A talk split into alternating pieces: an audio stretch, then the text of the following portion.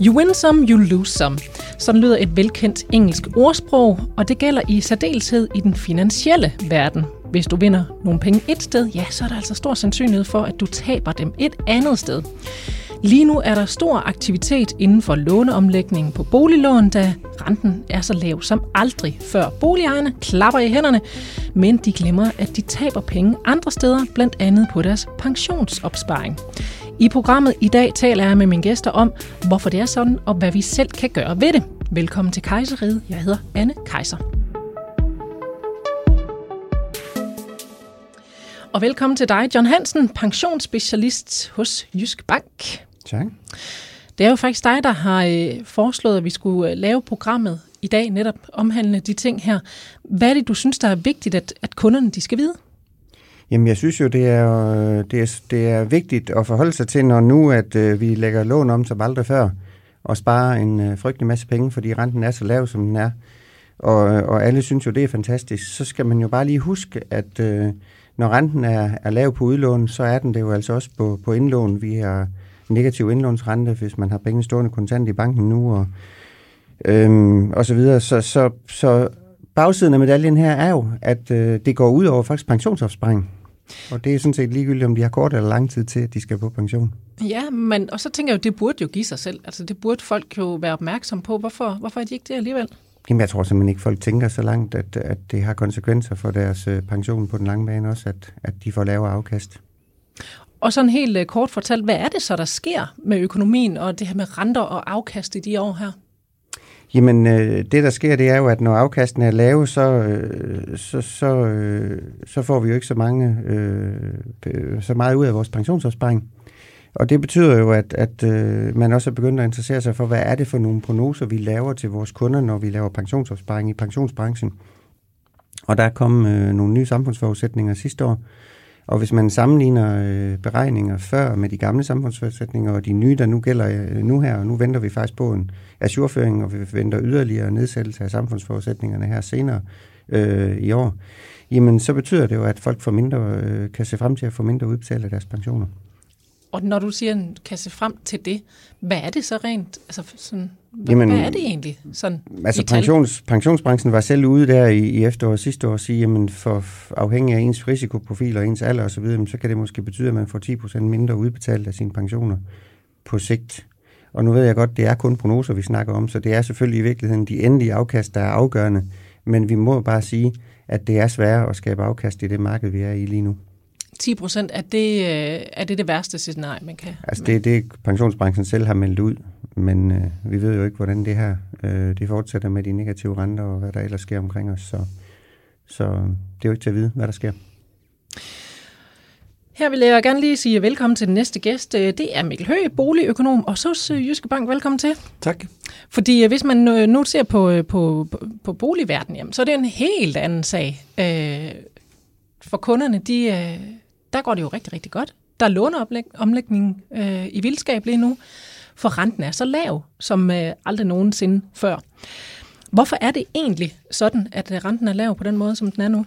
Jamen, det er den, fordi at dansk realkredit bliver betragtet som en sikker havn. Så det er den havn, som investorerne sejler i, når der er lidt usikkerhed.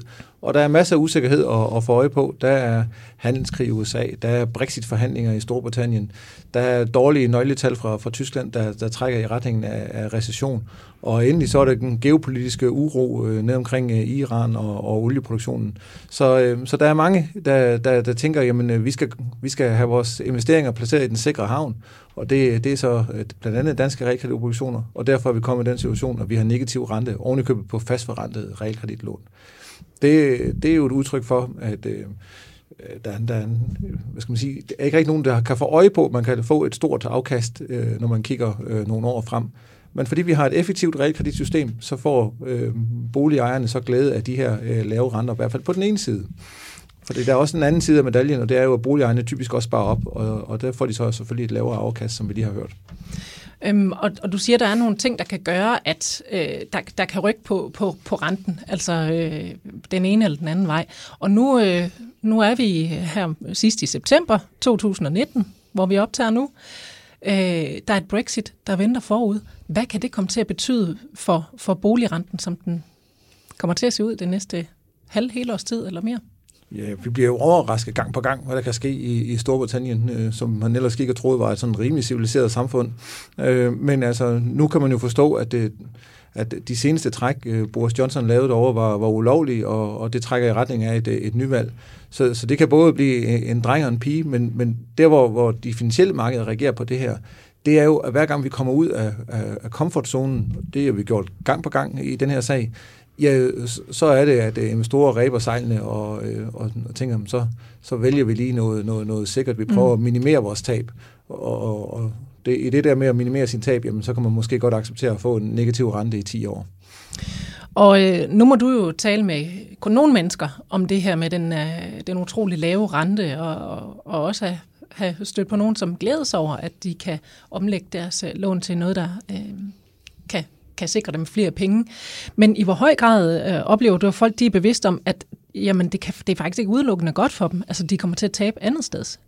Jamen, det er lidt sjovt det her, fordi at, hvis man kan sige, at boligøkonomi og låneomlægninger er folkesport, så bliver folk virkelig søvnige og trætte, når de så har været til sport og skal til at tale om pension. Så derfor så kan man sige, det er der, folk restituerer og lukker øjnene. Man kan sige, at dem, der virkelig køber de danske realkreditobligationer, det er jo pensionsopsparerne, så derfor så tager man jo forskud på glæderne, hvis man bare fyrer alle de her opsparede, eller sparede penge af. Så måske skulle man lige prøve at stikke en tændstik i øjet eller to, og så få kigget på det pension. Er det også det, du oplever, John Hansen, at folk de går ikke det pensionssnak? Jamen, jeg ved ikke, om det ikke gør. Altså, hvis vi gør dem opmærksom på, at vi har en udfordring her, så tror jeg som tanks, vi kan få dem i tale. Og vi skal bare kende vores besøgstid, fordi at når man nu får frigjort måske 1.000 eller 1.500 kroner i sin økonomi på grund af en låneomlægning efter skat oven i købet hver måned, jamen så kunne det jo være helt oplagt at kompensere for måske et kommende lavere afkast på sin pension ved at indskyde de penge i stedet for på pension, i stedet for at omsætte det til bøf og rødvin. Så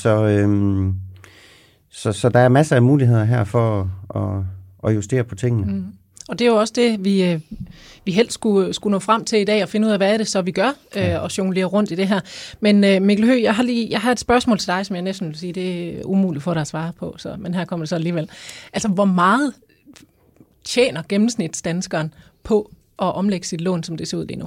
Jamen, det er jo meget individuelt, hvor store lån man har, men John nævnte lige jo, altså 1.000 til 1.500 kroner om måneden efter skat, og det er ikke helt skævt, at det ligger i det leje for rigtig mange, hvis de har konverteret ned et par procent i rente, og det er der rigtig mange, der har. Så det er jo betydelige penge, og jeg kan godt se, at der er mange, der har interesse i, at vi skal have gang i hjulene herhjemme. Blandt andet Nationalbanken har været ude og sige, at man kigger lidt på, kunne folk så bruge nogle af de her penge og understøtte privatforbruget? Men det vil sige, at den sunde fornuft taler altså for, at man ikke skal fyre alle pengene af. Det kunne godt være, at man lige skulle komme i kontakt med sine indre bonuspater her. Ja, og det er jo også noget, det vi skal tale om. Altså, hvad gør man så ved de her 1.000 til 1.500 kroner? Men John Hansen, er der noget sådan eksakt tal for, hvor meget man så taber på pensionen?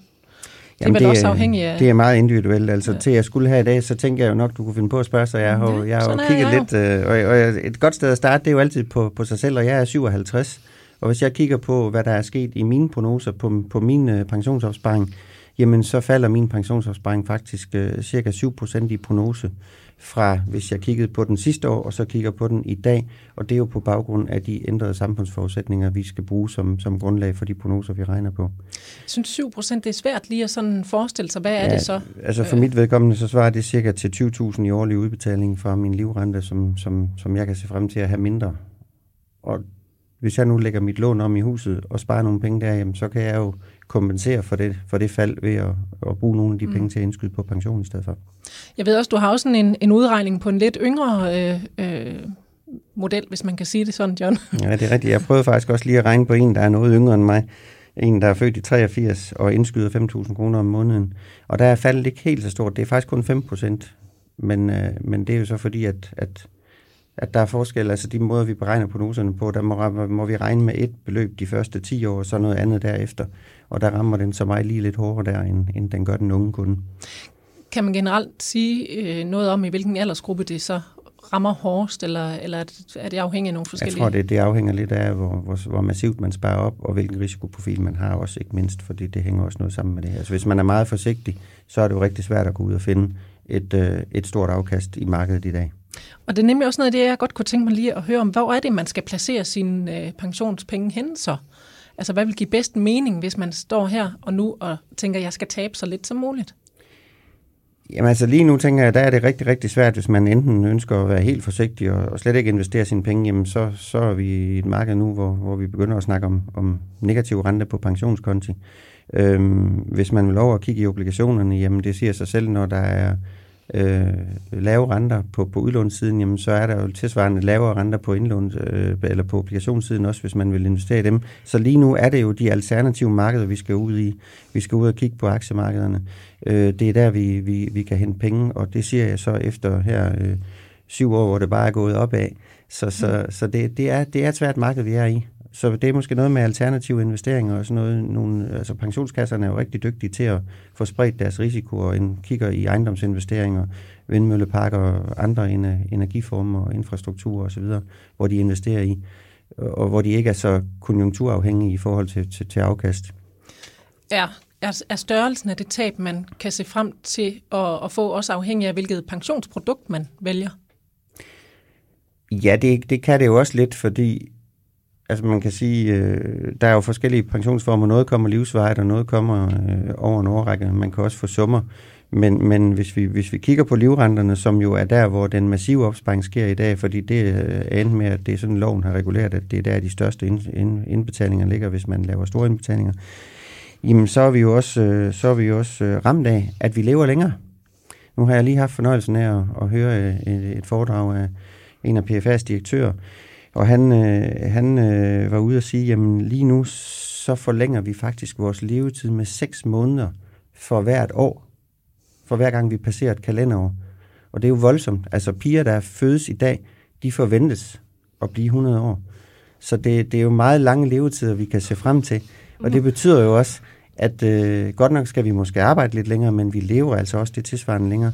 Så vi har stadigvæk brug for pensionerne. Og hans bud, det var faktisk, at hvis man skulle have en fornuftig økonomi som pensionist, med de levetidsalder, der er på forventninger, der er på de yngre mennesker i dag, så skal de op og betale 20% af deres indkomst til deres pensionsopsparing faktisk, for at kunne leve et fornuftigt liv som pensionister, når de skal forvente sig at blive så gamle. 20%?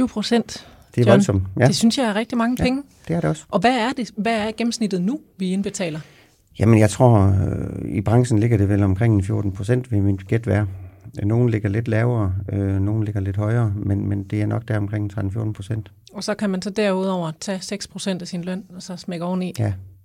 Så det her med, at vi egentlig synes, vi skal sent på pension, og at vi måske er oppe i 70'erne, når vi skal på pension, os der har den alder lige i 30'erne, ja, som jeg har. Det er måske i virkeligheden ikke så sent, når vi når dertil. Nej, for vi lever jo længere, og vi har det bedre. Reservedelslagerne er rimelig veludbygget på sygehusene, så de kan holde os kørende rimelig lang tid, så vi er friske. Altså, det er jo ikke usædvanligt, at folk, der har været gået på pension, de stadigvæk løber både hel- og halvmaraton. Så vi har stadigvæk mod på det. Vi skal bruge penge. Mikkel Høegh, det ser jo så sådan ud, at de her vundne penge, som vi har over for dig af, altså på boligsiden, på boliglånene, det skal gå til det, man så taber på pensionen. Er det også din anbefaling? Jamen, jeg synes, man skal komme hele vejen rundt om sin økonomi, fordi det giver jo rigtig god mening at spare noget mere op. Men man er også nødt til at kigge lidt på den der besparelse, og så sige, jamen, hvis man nu skyder det ind på en pensionsordning, og man er lidt forsigtig, så kan det være svært at få afkast. Så skal man måske også lige kigge på, jamen, hvad har jeg ellers af gæld, som man kan overveje at bringe ned. Og nu er det ikke så attraktivt at bringe gæld ned lige nu, fordi det er så billigt, men det kunne godt være, at man havde noget dyr klatgæld eller andet, der kunne give endnu mere luft i økonomien, hvis man fik bragt ned. Så det synes jeg også, man skal kigge på. Så der er det ret vigtigt, at man, kommer hele vejen rundt om sin økonomi og får noget helhedsrådgivning. Er du enig der, John? Ja, jeg kan ikke være mere enig, fordi den økonomiske tilværelse består af 2 ting, nemlig noget indkomst, og så består den af nogle udgifter. Og der er 2 veje til at have et godt liv, det er at sørge for, at man har få udgifter, så behøver man ikke helt så store indtægter for at kunne leve lige så godt. Så der er en god pointe i det, Mikkel han siger her. Men hvis, Mikkel Høegh, hvis så man alligevel vælger at tage de her boligpenge her, lad os sige, at man ikke havde noget særligt lån, og det gik egentlig meget godt med det. Giver det så mening, sådan en til en, at overføre pengene til pensionskassen i stedet for? Ja, det kommer jo meget an på, hvor meget man sparer op i forvejen. Men jeg tænker, det måske, altså det er jo, selvom det fornuftige er nogle gange lidt kedeligt, og der tænker jeg måske, at man kan komme lidt længere med og også at være realistisk. Altså lidt ligesom hvis man går på slankekur, så er det heller ikke noget, at man fuldstændig sulter sig selv. Det er så måske godt nok at synde en gang imellem. Jamen, så sige, så bruger jeg en vis andel af pengene på sjov og ballade, og så bruger jeg en anden andel af pengene på det fornuftige. Det kunne jo godt være 2/3 på pensionsopsparing og 1/3 til sjov og ballade, eller en anden fordeling. Hvad siger du, John? Jamen, jeg er enig.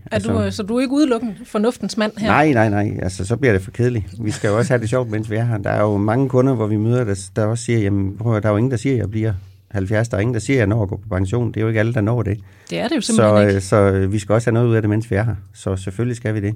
Men det er jo interessant at se. Nu refererede jeg til direktøren fra PFA før. Han havde også en pointe med, som Danmarks Statistik, de har været ude og spørge 6.000 husstande ad. Hvordan vurderer I, at jeres økonomi her i dag har I, føler I i grunden, at I har en fornuftig økonomi? Og der var faktisk kun 25%, der sagde, at de havde sådan svært eller lidt svært ved at få tingene til at hænge sammen. Hvorimod 75% siger, vi har faktisk en rigtig fornuftig økonomi. Og rigtig mange af dem, over halvdelen af dem faktisk siger, at vi har rigtig god luft i vores økonomi. Og er det på alle aldersgrupper, det her gælder? Altså, det er et generelt, hvad skal man sige, altså det er 6.000 tilfældige husstande, de har været ude at spørge, så jeg har ikke alderssegmenter med. Så det er både unge og gamle, må det, vi tænker jeg, det må det være, ja. Men hvad siger det så dig, de tal her, i forhold til, til det, vi taler om i dag, på, med at vinde og tabe lidt penge her på de forskellige ting? Jamen, et langt stykke hen ad vejen, så siger det mig, at det indikerer i hvert fald, at folk har en fornuftig økonomi, de kan tillade sig det, de gerne vil, de får tingene til at hænge fornuftigt sammen, og så kan man sige, jamen det vi så får foræret ekstra nu, ved noget boligomlægning, jamen det bliver bare endnu mere fløde, og så giver det måske bare den mere frihed til enten, som Mikkel siger, at bruge lidt af det nu, og så også være fornuftig og gemme noget til senere. Så i det hele taget skal man egentlig bare, ja, kan man sige, kigge lidt med fornuftige øjne på sin egen økonomi. Ja. Og så heller ikke vel unde sig selv, hvis det er, man tænker, det her det går da meget godt. Og så netop bruge pengene, som du siger, på rødvin og bøffer, eller hvad man nu ellers har lyst til. Ja, eller hvad man nu har lyst til. At tage en ekstra rejse, eller gøre den rejse, man har planlagt i forvejen, lidt dyrere, eller hvad man nu har lyst til. Vi skal jo også holde samfundet i gang, så vi skal bruge nogle penge. Men du oplever ikke en panik, eller hvad, hos folk, når nu at de opdager, at de taber på deres pensionsopsparing? Nej, det er ikke. Det er for langt de fleste mennesker er det ikke gået op for dem endnu, hvad det her det betyder for dem faktisk. Det kan de jo så finde ud af ved at lytte til det her. For eksempel. Mm. Ja. Men John Hansen, der er jo så forskel på, vi har lige rundet det en lille smule tidligere, men der er faktisk forskel på, hvem der bliver sådan relativt hårdest ramt af den situation, vi står i nu med pensionsopsparingerne og sådan noget. Hvem er det, som ser ud til, i hvert fald på papiret, at tabe mest på det her?